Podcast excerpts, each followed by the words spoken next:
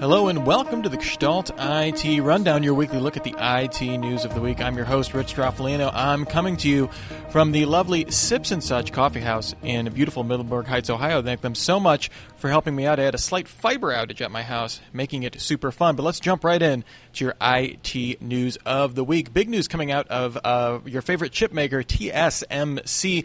They disclosed Friday that they were hit with a virus that disrupted up to eighty percent of their fabrication tools, and they've said that the virus was introduced during software installation and would lead to delayed sh- chip shipments. Easy for me to say.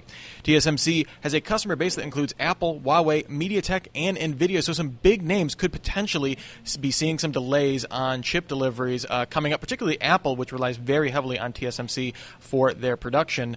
Uh, we'll see, though, if they are able to prioritize them or who's going to get the short end of the straw. My guess is MediaTek. The company reported that no personal or confidential information was exposed as a result. It seems like some malicious person was just being a jerk and disrupting them. Um, I really hope this was some kind of old P C running Windows Vista, and they just were clicking through all of the uh, Windows, uh, you know, are you sure you want to install this? Yeah, sure, whatever, no problem. Maybe some kind of uh, faulty wizard, or someone just running a terrible flash game.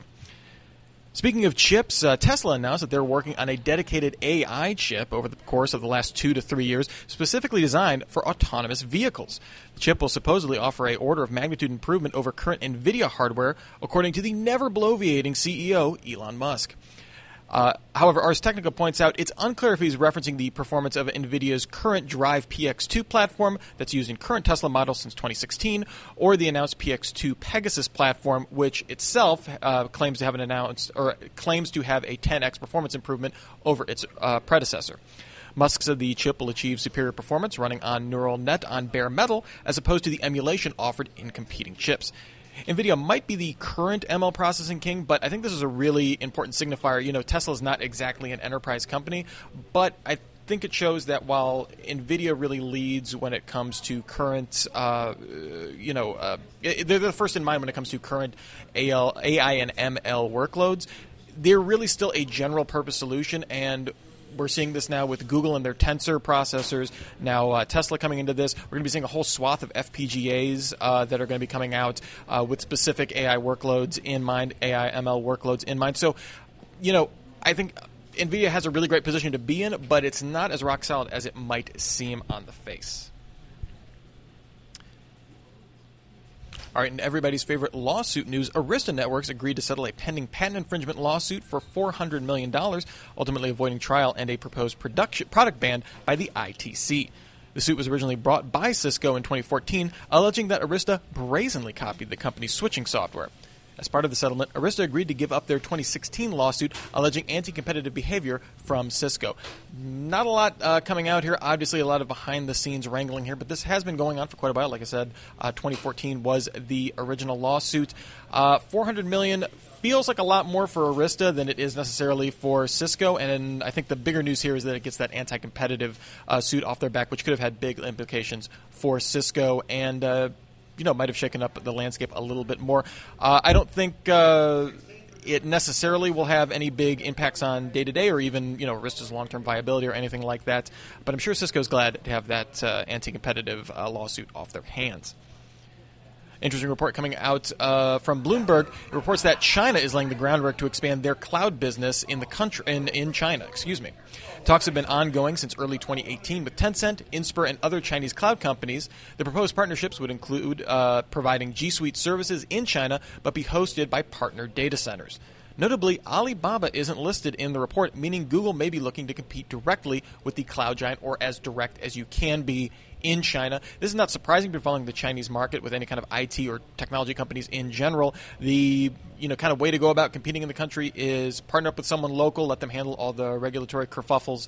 Uh, we saw Amazon recently sell off a lot of physical infrastructure and hardware in the country to be able to continue operating A W S with partners in the country. So not all that surprising, um, but you know Google getting in bed uh, with China definitely has big implications for their bottom line. They're the number two uh, you know kind of Uh, cloud market in the world.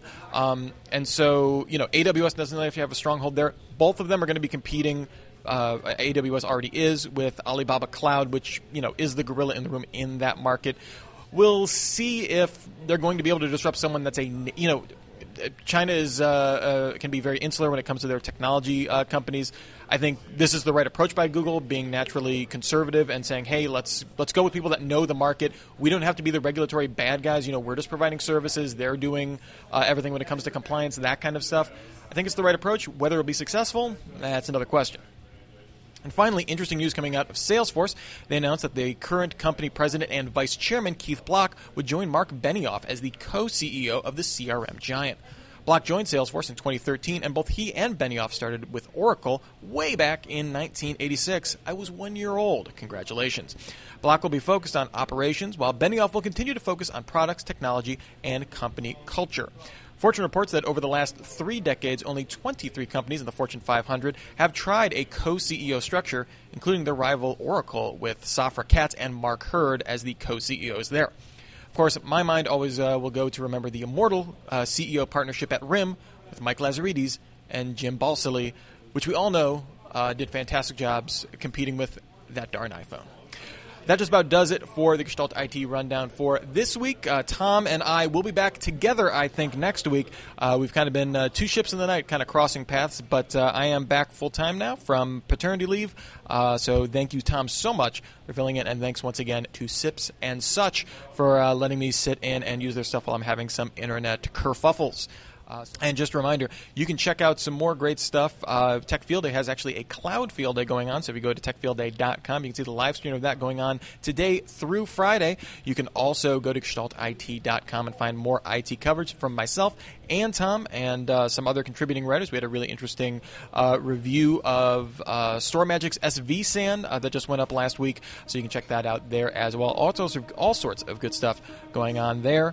Uh, check it out, gestalt I T dot com. You can follow me on Twitter at Mister Anthropology. M R Anthropology is the place to find that. Uh, so until next time we meet, remember everybody, have a super sparkly day.